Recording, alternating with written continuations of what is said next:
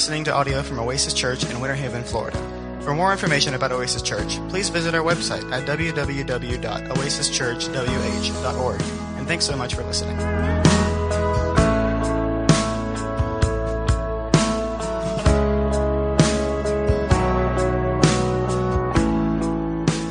Into a new series that we're calling The Essentials.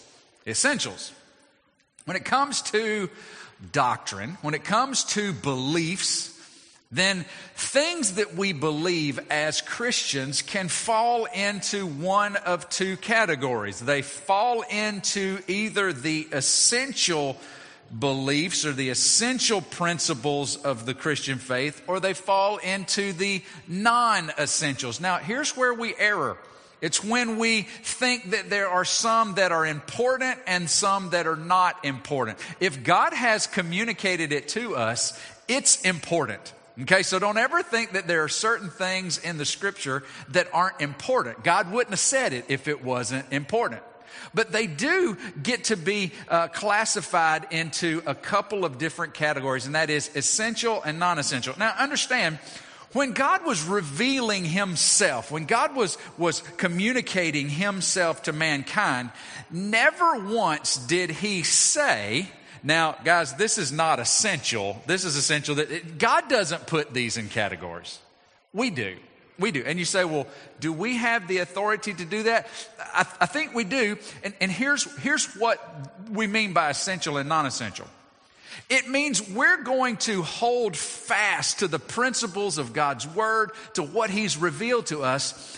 But when it comes to those things that are essential, then we mean that God has made such a big deal out of this that to depart from or to believe something other than these essential truths would put us outside of the faith. It would mean we would be believing something contrary to the faith. So if something is essential, that means we've got to be agreed because God made a big deal about this, and to depart would be on the outside of the faith. When it comes to the non essential things, you see, God didn't make any less of a big deal about this, but what we discover is that there is, there is room for disagreement it's not that we can disagree with God. It just means that we are limited in our ability to understand fully what God is saying. And so we wrestle. In fact, I think God made it that way. I think God put things in His revelation that would cause us not to fight and not to fuss, but to sharpen iron on iron, so that we might be talking about Him. We might be discussing His Word. And as we do that, we're becoming stronger in our faith. Not so much about us being right and others being wrong, but about us being in the middle of talking about and wrestling with the truths of God and becoming more and more connected as followers of Jesus. So the non-essential things are things that we, we all believe are a part of God's Word. We just come to differing understandings about it. For instance, an essential that we will get to toward the end of our list is that when, when the time is according to God's will, Jesus is going to return to this earth. He came to this earth the first time to be born in humility, to be born as a, as a poor man in a poor family with, with radical type circumstances in order to present himself as Savior. When he comes back, he's going to present himself as king. That's an essential of the faith. To, to deny that Christ is going to return is going to deny something that God made a very big deal about. And so what we would say is essential is that we believe that Jesus Christ will return to this earth. Now, where it gets into the non-essentials is what's that going to look like? What's going to be going on here? What are we going to be doing? What's going to happen to us during that time? Are we going to be here? Are we going to be raptured? Is there no such thing as a rapture? Is there going to be a tribulation? No, there's no tribulation. Is there a thousand year kingdom? No, that's not how we understand it. There's all kind of differing ways to understand how Jesus is going to come back. But we over here can go, well, I know you don't believe it like I do, and I don't see it like you do, but get in here. Let's hug it out. Let's talk about this, but let's be brothers and sisters wrestling with what none of us fully understand because it's non essential, not non important. God said it's important. How we understand it is limited because we are limited, and so we wrestle together as brothers. But over here, if we say, no, Jesus is not coming back, well, then you know what? You're probably on the outside of the faith because this is essential. So, does it make sense what we're talking about? Essentials, non essentials. So, for us, we have in our doctrinal statement, our doctrinal, you know, our, our, our, our, statements of faith and belief is what I believe what we call them.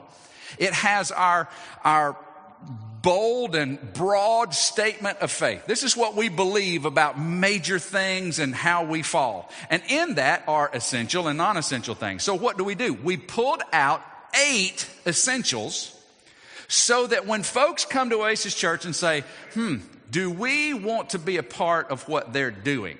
They can look at our essentials and know basically where we stand. In fact, it gives us as a church, when folks come and say, we want to partner with you, it gives us the ability to say, we would love to partner with you as long as we are agreed on these eight essentials.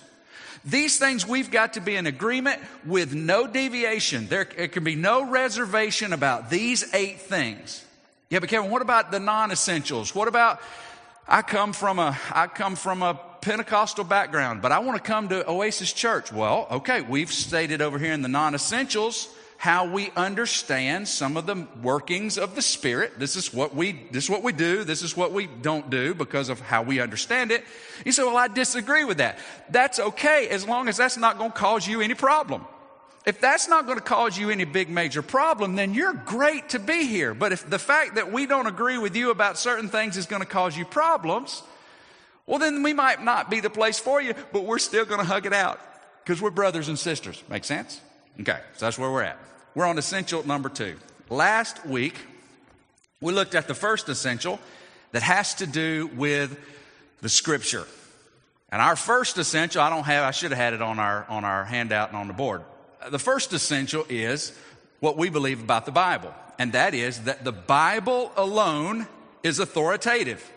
There are no other authoritative holy books, sacred books. The Bible alone is authoritative for your life and mine, and it is inspired.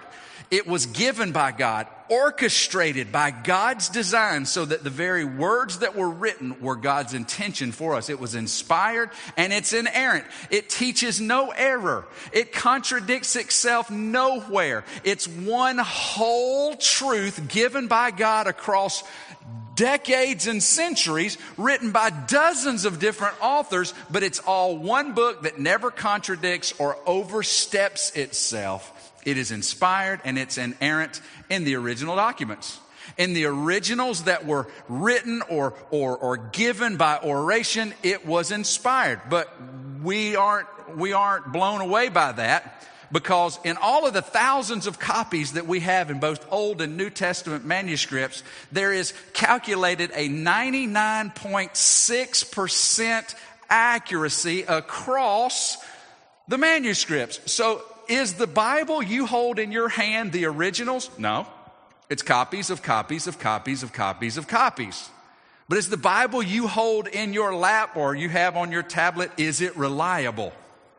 99.6% accurate. You know what that is? That's the world's foremost literary phenomenon. And that it's not 100% should not shock us at all. God, in His grace, handed the transmission of His Word to human beings who have their fingerprints all over it to about 0.4%. One sixtieth of which is not the trivialities that we can absolutely go, we know what they meant. So, should that shock us or bother us? Not a bit. Your Bible is reliable. It accurately represents what God intended for you to know and me to know in 2018, whether it's King James, New King James, ESV, NIV, you know, they're, they're all reliable and we can, with non essential hugging it out, talk about how they differ in the way they read. We, we know why they do, and we can talk about those things. So today we're moving into the second essential. Essential number two God is Trinity.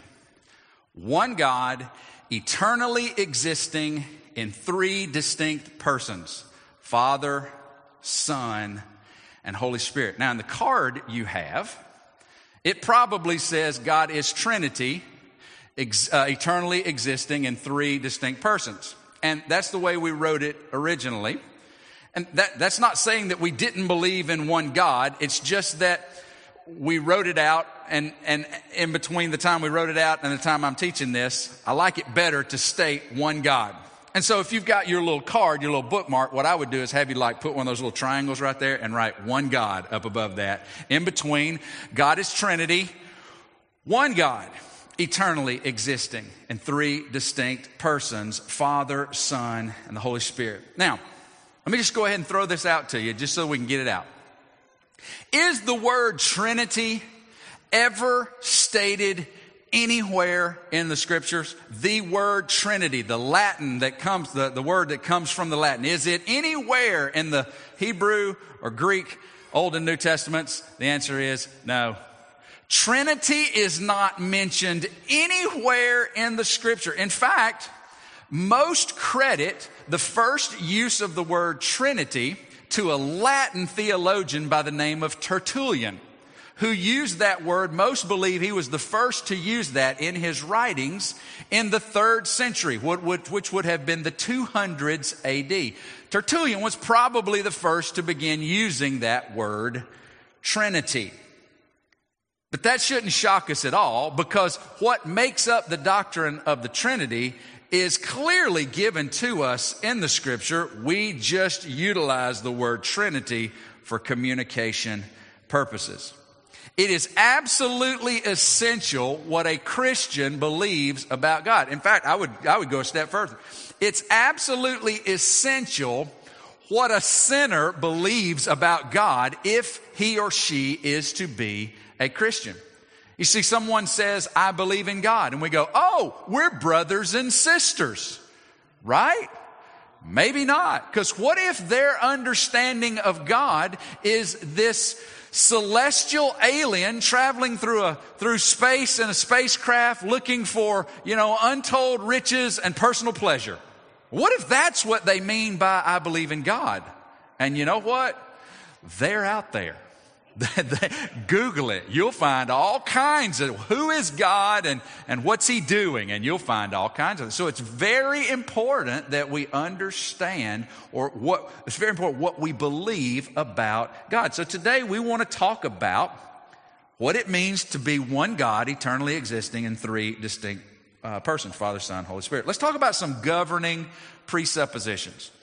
These are some things that we're going to just state and we're going to ask you to affirm. And these are on your handout.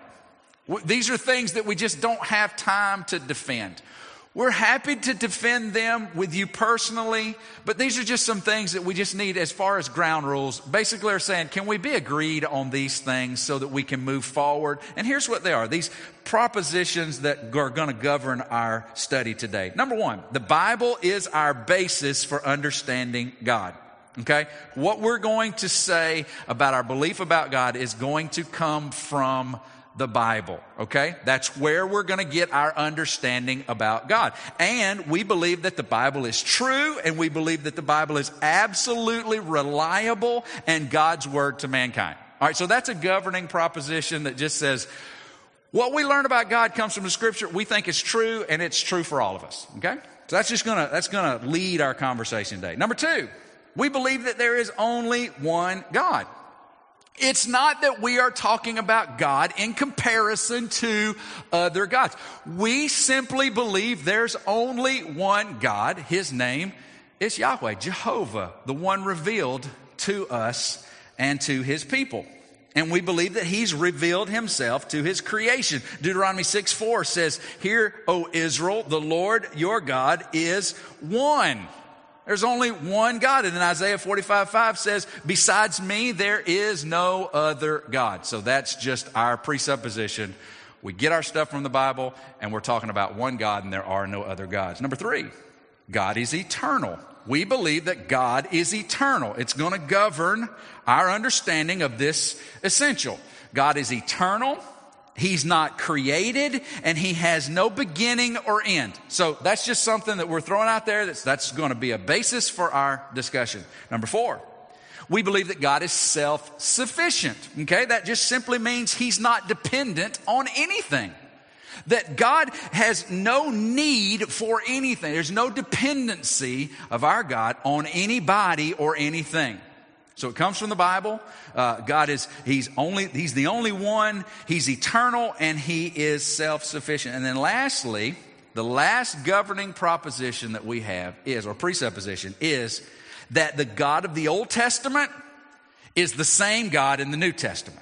Okay, there are many out there that believe that, that the Old Testament describes one God and the, the New Testament describes another God. We're saying, no, the God of the Old Testament is the same God in the New Testament. And nothing has changed about him between the pages of the last book of the Old Testament and the first book of the New. He's the same God. So those are just some presuppositions. We're just kind of throwing them out there. If any of those cause you a little bit of anxiety, then we'll be happy to sit down and sharpen together and defend those things. But those are the presuppositions that are going to lead our study today. Number one in your handout Who does the Bible say is God? As we defend this statement that God is Trinity, one God, eternally existing in three distinct persons Father, Son, and Holy Spirit. Who does the Bible say is God? Well, the first, obviously, the Bible says that the Father is God. The Father is God. And, and here's what we're not going to do. We're not going to defend that because it's all in the Old Testament that the Father is God. I've already read to you from De- Deuteronomy and Isaiah. Look, God the Father is understood, and that needs no defense. However, the other two do at times need defending. So the second, who does the Bible say is God? The Bible says that the Son, Jesus Christ, is God. Let's look at some of these verses that describe him as such. John 1 1 says, In the beginning was the Word, the Logos, and the Word was with God, and the Word was God. John using this, this idea of the Word. There's a lot of folks that think that this idea of the Word as a way to describe Jesus may have actually come from some, some ancient philosophy that, that had been used and was very familiar in the world that John was living in. And so to use that would set Jesus apart as this idea of the living Word. He, he was the source. In the beginning was the Word, and the Word was with God, and the Word was God, referring to Christ. John chapter 8, verse number 58. Jesus said to them, he was talking to the Jews that were gathered around him. Jesus said to them, Truly, truly, I say to you, before Abraham was, I am. Some have argued that Jesus never thought about himself as God. Jesus never claimed to be God. In fact, they don't understand what John 8:58 means. He was saying that before Abraham existed, I am using the same terminology that God used, the Father used when describing himself to Moses in the burning bush, where Moses says, who am I going to say you are? What's your name? And God said, You tell my people, I am that I am. Ego eimi. It was how it was translated from the Hebrew into the Greek, the, uh, the Septuagint of the Old Testament. It's the same words that Jesus used. He knew those Jewish leaders understood when he said, before Abraham was, ego eimi. He knew those individuals were going to put that connection, and he was saying, Before Abraham was, I am that I am. Did Jesus ever claim to be God? Oh, yes, he did in grandiose fashion.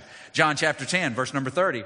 He says again to the Jews in the temple, he says, I and the Father are one. Make no mistake. You pray to the Father. You think you're worshiping the Father, but I am the, and the Father are one. John chapter 20, verse number 28. After Jesus' resurrection, and after Thomas had said, you know what? I don't know what you guys think you saw, but unless I can put my hands in the, in the, in the, in the, the nail prints and the, and the spear print in his side, I'm not going to believe he's alive until he saw him. And what did Thomas fall to his knees and say, my Lord and my God, because God the Son is in fact God. Colossians chapter 1 verse number 17. Paul says that he, talking about Christ, is before all things and in him all things hold together, placing him as the creator sustainer. Colossians 2 verse number 9. For in him, Jesus, the whole fullness of deity dwells bodily.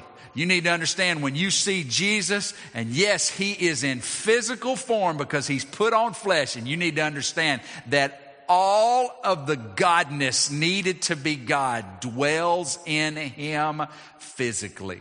And then in Hebrews chapter number one, verse number eight, but of the Son, he says, who is he saying? God the Father. Of the Son, God the Father says, Your throne, O God, is forever and ever. The scepter of unrighteousness is the scepter uh, of uprightness is the scepter of your kingdom. God says of the Son, your throne, O God, is forever. Who does the Bible say is God? Well, the Father. And the Bible clearly says that the Son is God. The Bible also says that the Holy Spirit is God. And you understand that there are other allusions to the Son being God and the Spirit being God. This is not in your handout to make it look like there's many scriptures for Jesus being the, the, being God, and there's only one that we hang our understanding of the Holy Spirit. There are other illusions, but this one is clearly a demonstration of the Holy Spirit being understood as God. When in Acts chapter 5, so that's the Holy Spirit is God. In Acts chapter 5, verses number 3 and 4, there's a little scene going on.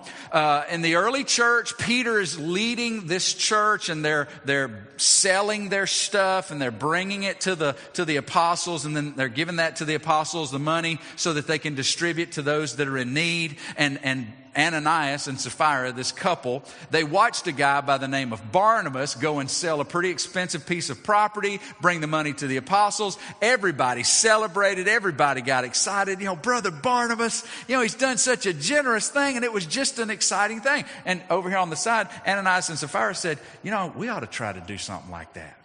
Like, yeah, we ought to. Let's sell our, let's sell our property We'll get a good price for it, but let's, you know, let's don't give it all. Let's save a little bit for ourselves and then let's give, you know, let's, let's give a good portion, but let's save a little bit. You know, there was nothing wrong with Ananias and Sapphira keeping some of that. Like God didn't say, I want you to sell it and I want you to give all the money to the apostles. That's not what he said. He wants us to do it out of our own generosity, out of, out of, out of a heart of worship for the Lord because he's given us and, and he wants us to want to give to others. But what they did is they set a little bit of aside and then they came into the church going, we've gone and sold our property just like Barnabas did and here's the money.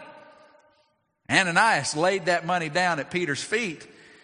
Peter said, Ananias, why has Satan filled your heart to lie to the Holy Spirit? What was the lie? The lie was that we sold it all and brought it all.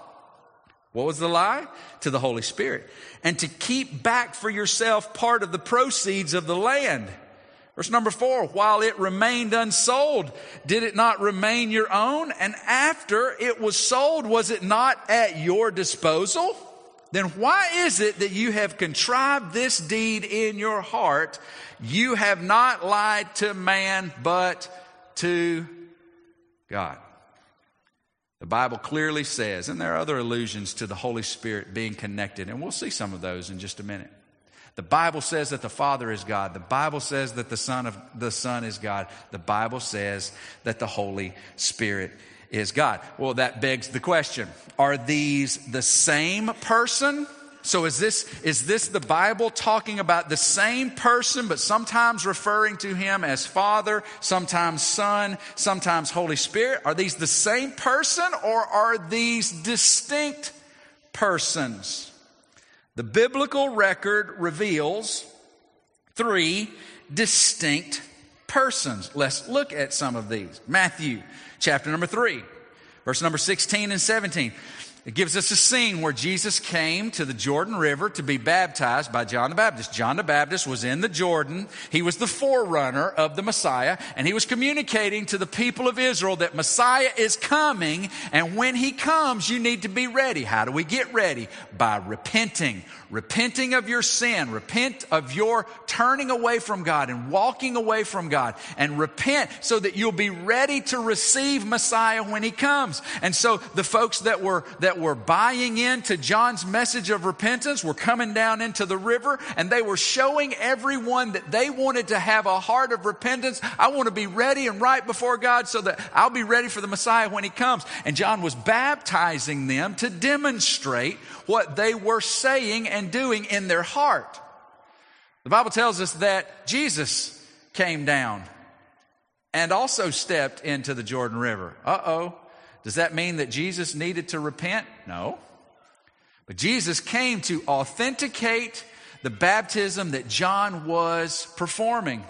And John laid the Son of God down in the water and brought him back up. And in Matthew 16, or uh, Matthew uh, chapter 3, verse 16, we see this scene. And when Jesus was baptized, immediately he went up from the water.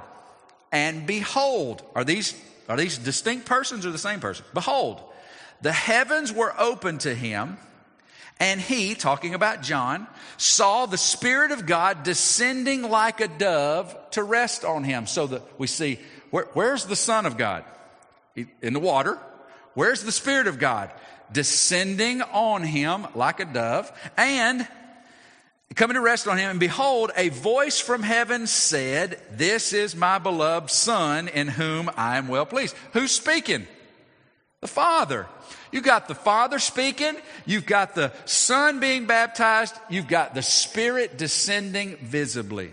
Are these the same person or are they distinct persons? We believe that essentially they are three distinct persons Father, Son, and Holy Spirit. But let's don't stop there. Matthew 28 19. When Jesus was about to ascend back up into heaven, he's given the instructions, and we see this verse all the time here in this body. Matthew 28 19 says, Go therefore and make disciples of all nations. And when they believe, you're to baptize them in whose name? In the name of the Father, and of the Son, and of the Holy Spirit.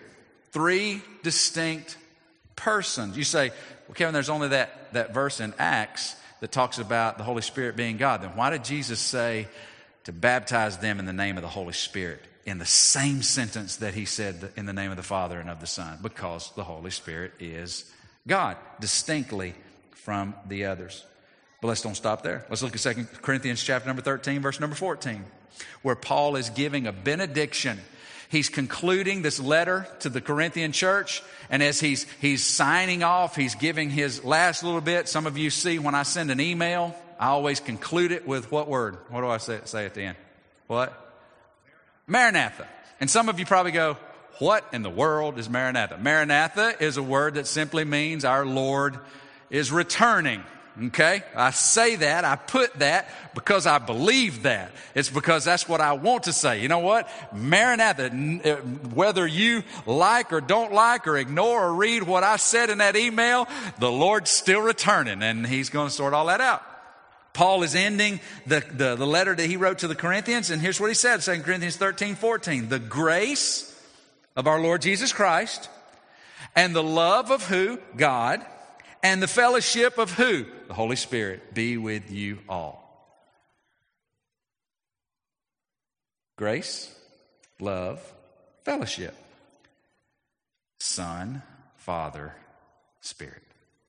We believe that the Bible clearly identifies three distinct persons one God, three persons. One what, three who's. You say, well, I'm going to have a hard time explaining this to someone. Yes, you are. You know why? Because there's nothing else in our world like God. Although I've heard it explained at times, unfortunately, I've heard it said, well, you know, I understand that God's kind of like an egg. Really? How is God kind of like it? Well, you know, uh, the, an egg has a has a, a, shell and it has a white and it has a yolk. So that's kind of how God is, right? But that's not how God is. That's how an egg is. That's silly. Well, I think God's like an apple pie. Really? How's God like an apple pie? Well, you've got the bottom crust, and you, it's one pie, but you got the bottom crust, and you got the filling, and you got the top crust. And that's kind of like, so one God, three different pieces. No, God's not a pie. It's not a pie. Well, here's, here's how it is. Kevin, you know, like, you're like a, you're a father, and you're a brother, and you're also a son and I'm also a husband and I'm a pastor. So yeah, that's not, I'm same dude. It's not three of them. There's not one that lives with Stacy and one that raises Cade and, and, and Wes and Rhett and one that preaches. So no, that's not how God. Well, you know what? I think God is kind of like three in one shampoo. Come on now. Well, no, it's the shampoo and the conditioner and the body wash all in one. Oh, come on. There's nothing else in our world that you can use to describe God, but He's one what? And three who's. One what? God. Three who's. Father, Son, Holy Spirit. What's the logical implications of this distinct person? It is that each person, Father, Son, and Spirit, possesses all of the essence or nature of God. It means his being and his attributes. Each person, Father, Son, Holy Spirit. They all maintain every attribute that is required of the Godhead. One is not omniscient and the other omnipotent. One is not, they all possess the essence that is God. And yet at the same time, even though equal in essence, each person functions uniquely in the Godhead. God the Father has a unique role in the Godhead. God the Son has a unique role in the Godhead. One of the most common misstatements when we pray is when we say, Father, we want to thank you today for dying on the cross to say, God the Father did not die for us. God the Son did. And I don't think God's up there going, all right, I'm going to have to take points off for you. No. But I think we do need to think about. God the Father has a role. God the Son has a role. Who has the, the most active role in our life as the church post resurrection? It's the Holy Spirit. And you know who gets the least amount of stage time in the Baptist tradition? The Holy Spirit. And He is the most active according to Jesus' words in our life. He's the one we should be listening to. He's the one that we should be resonating with. He's the one that we should be looking for to move in our life so that we might be following. Where's the Holy Spirit going to follow us? Right behind Jesus. And who's Jesus going to be glorifying? The Father. All of us. But, but we have a person of the Godhead who leads us. They all have a unique role. Here's some things to be aware of, okay? You don't have this on your, on your outline, but you might want to write these down, okay? Here are some, some views to be aware of, okay? First, that the Trinity is explicitly taught in the Old Testament, okay? There is the, there is those that will say the Trinity is there and it's explicitly taught in the Old Testament. You need to understand, no, it's not. The illusions are there. There are verses, one that comes up in the first, uh, the first couple of chapters of Genesis. When God is, is creating and he gets to the place where he's going to create mankind and he says, let us make man in our image. Now, here's what you don't know. Who, who's us? Here's what Moses, Moses didn't know. Who, who's us? Who, who are, who is our? He didn't know that. But yet God is communicating things about himself that won't become clear until centuries later, but he's laying the groundwork of the, in fact, they didn't even know what it meant that the seed of the woman will come and, and will, you know, he'll have his heel struck by the seed of man, but he will strike his, they didn't know what that meant, but God was laying the groundwork for the work of Christ. But don't think that the Trinity is explicitly taught in the Old Testament. Please don't tell folks that that are arguing with you about the Trinity. Concede the fact that, yep, you're right, it's not taught in the Old Testament explicitly. So stay away from that. Stay away from that the Trinity is easily spelled out in the New Testament. You know, there are no verses that said, here's what I want you to understand about God. He's one God in three distinct persons, Father, Son, and Spirit. There's no passage in the New Testament that spells it out that clearly, but all of the components are there. If you're listening and you're looking and you're honest about it, but be careful when someone says, Hey, you know what? You're a Christian, aren't you? Yep. You believe in the Trinity? Yes, I do. you know it's not even in the Bible? And before you go, Oh, yes, it is. You go, you're right, the word's not used there. Hey, and you know what? The Bible doesn't say anything about Trinity. Even, it doesn't even say how you're supposed to understand that. And you go, you're absolutely right. So why do you believe it? Because the Bible says that the Father is God, the Bible says that the Son is God, the Bible says the Holy Spirit is God, and He also says that there's only one God. How else am I supposed to believe that? One God, three persons. But just make sure you're arguing right and don't, don't find yourself in a corner that you won't be able to get yourself out of. And then lastly, when someone says, I believe in God, don't assume that they mean one God eternally existing in three distinct persons, because chances are great they're locked onto that alien theory. So just be sure that when they say, I believe in God, you know you still got work to do to make sure that you're believing in the same God, because that is important. It was important uh, in the early church. It's important now because you realize there's a there, there's a, a, house of worship that just came in up the road. You recognize? I've seen the sign. And you know what? We're going to love those folks, and we're going to talk to those folks, and we're going to introduce them to Jesus. But they will say that we believe in the same God. He just goes by a different name. Not so.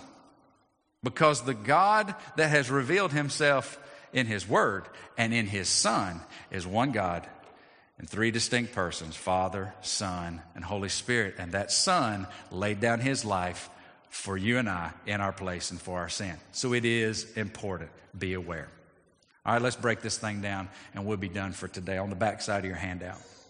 What are some dangerous your handout says viewpoints. But I would have you scratch that word out, viewpoints. What are some dangerous heresies? What are some heresies that are out there? Ways to understand God that are simply not true.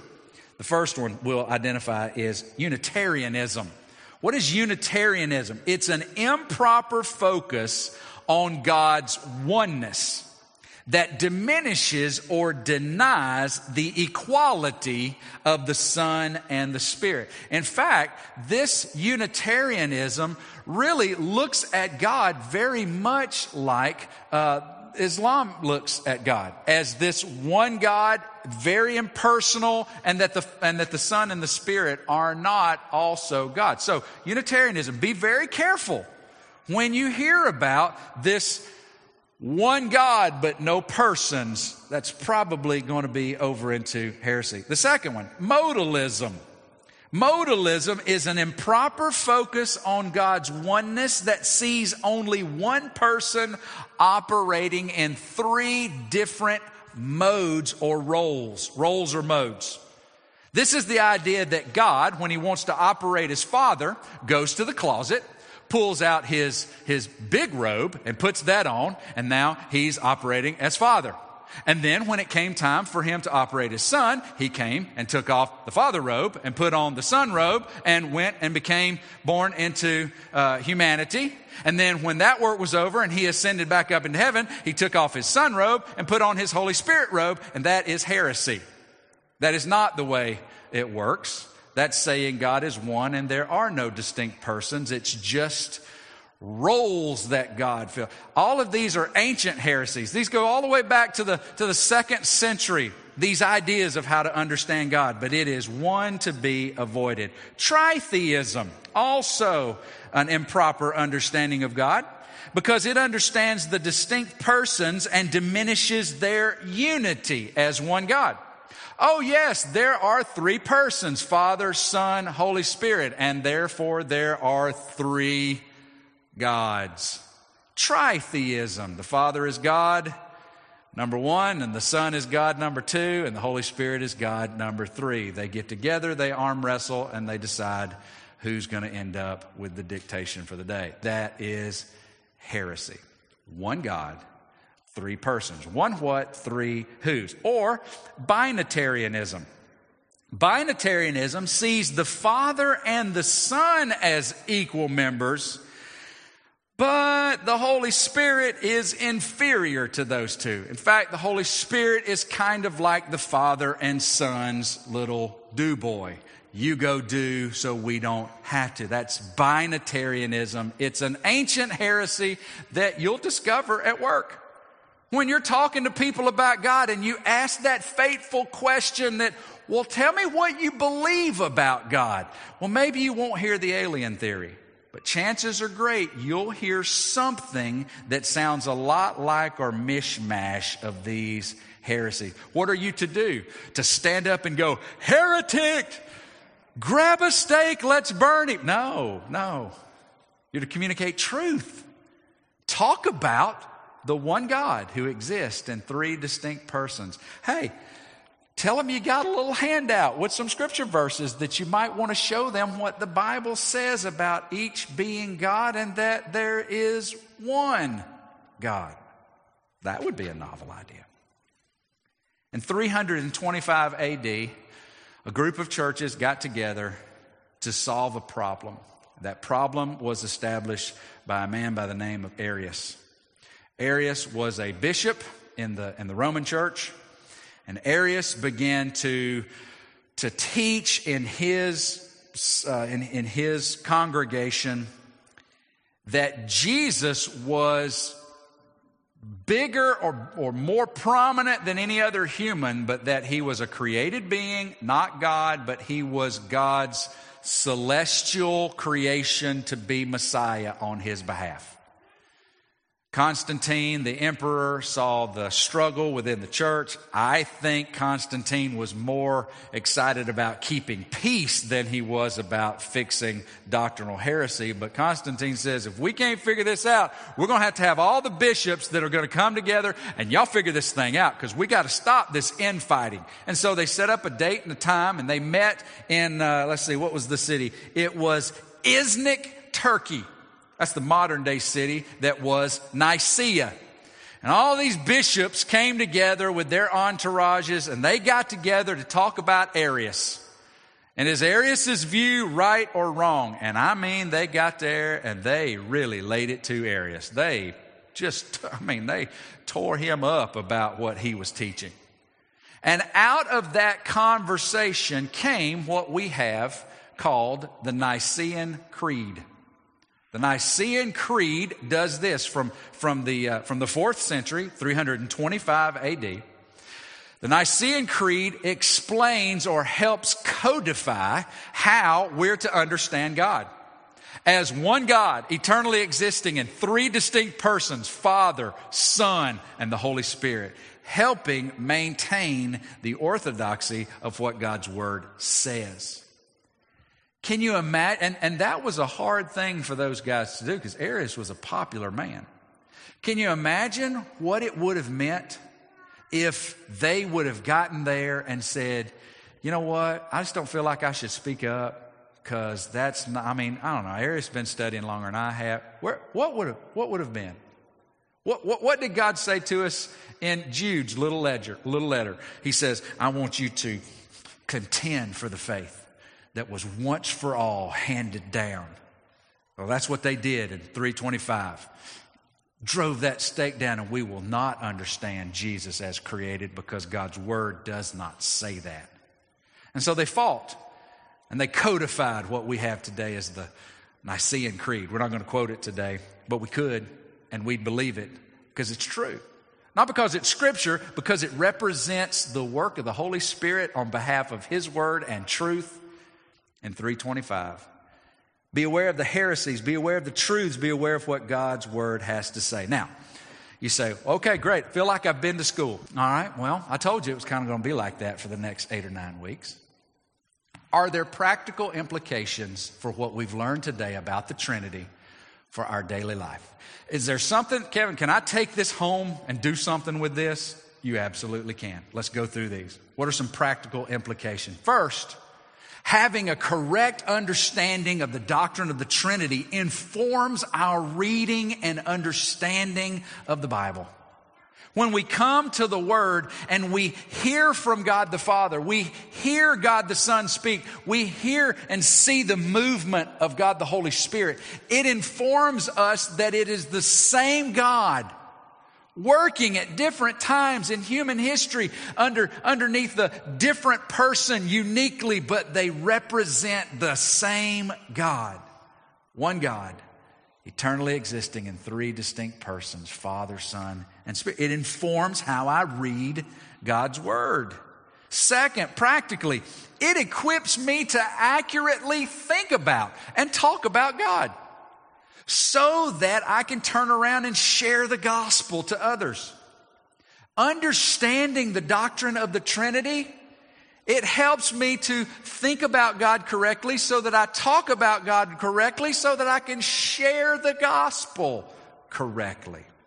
Because the gospel has to be correctly shared in order for the gospel to be effective. So it informs how I understand, informs how I communicate. Lastly, it defines for the disciple several things. First of all, the doctrine of the Trinity, God, self sufficient, needing nothing. It defines for us true equality. When we talk about equality in our world, we, we see diversity and, and we see fighting among people who are different. Sometimes we, we, we think about equality in terms that benefit me. So if I've got a if I've got a racial beef, I can at times try to try to define equality so that it benefits me. But what do we see in the Godhead? We see the definition of true equality. All uniquely different, yet all having everything that is required to be considered God. When we think about equality, that means that we all are valuable. How do I know that? Because God sees himself that way. You say, well, he's not the Father. He didn't speak in the Old Testament. In fact, the Holy Spirit doesn't have an opportunity to speak anytime, so he must be inferior. Uh uh-uh. uh Equal. His role is different. As a person, he is different. But he is equal to the Father, no less God than the Father or the Son. It defines for us equality. It defines for disciples true submission. When we talk about submitting, and, and, and, we hear it when it comes down to husbands and wives, and, and unfortunately, a lot of times submission is only used for the wife, forgetting that like four verses ahead says that we're to mutually submit to everybody, all of us. So when we hear about submission, we think about, oh, okay, so what that means is I've got to be subservient to your desire. No. You, you know who submitted to the will of the Father? The Son. Willingly submitting. Why did the Son submit to the Father's will? For you. So that you might be redeemed, so that you might be forgiven. Why, why does the Holy Spirit not lead us to see Him, but rather to see Jesus? Because He submits so that we might see the one who walked that way for us, and we might follow Him. We can put to practice what we learn in the doctrine of the Trinity in the submission that we have to one another mutual and equal. The doctrine of the Trinity defines for disciples true community. You realize God didn't create us because He needed somebody to talk to? God didn't create us because He wanted something to play with. God created us so that He might exist in community with us. And He made us in His image, which is the image of community at work. Self sufficient, living in community in the Godhead, submitting to one another, caring for one another, exalting one another. Does that look like our community? Not so much. We got a lot to learn from the Trinity about how we are to exist equally submissive in community. The doctrine of the Trinity defines for us true selflessness. What did the Father do? He gave his only begotten Son. What did the Son do? He offered himself for you. What does the Spirit do? He points the light on Jesus. Selflessness. It's not just an academic exercise talking about the Trinity. God is modeling for us what it looks like to live selflessly. And then lastly, it defines for the disciple true love. True love, which actually is the basis for all the others. True love showing us submission, true love showing us selflessness, true love showing us community, true love showing us equality. What do we learn from the Trinity? Way more than we can wrestle with. We got a lot to do. Just on the basis of how we understand God based on what He said about Himself. What is the essential that we believe? Let's say it together. God is Trinity, one God, eternally existing in three distinct persons Father, Son, and Holy Spirit. Let's stand together. Father, we thank you for the day. We thank you for your word. We thank you for your Son. We thank you for the Holy Spirit. We thank you that you have revealed who you are to us in your word. One God, three persons. Father, I pray that you will help us not only to understand you as correctly as possible, but God, that we will learn from you how to exist as brothers and sisters, how to exist in, as witnesses in this world that needs to see you. God, give us the courage to communicate you accurately. Give us the courage to represent you daily. God, give us the courage to pursue what you've called us to do, making disciples as we wait on the return of your Son, who is our Savior, our coming King. For it's in His name that all the Oasis Church said.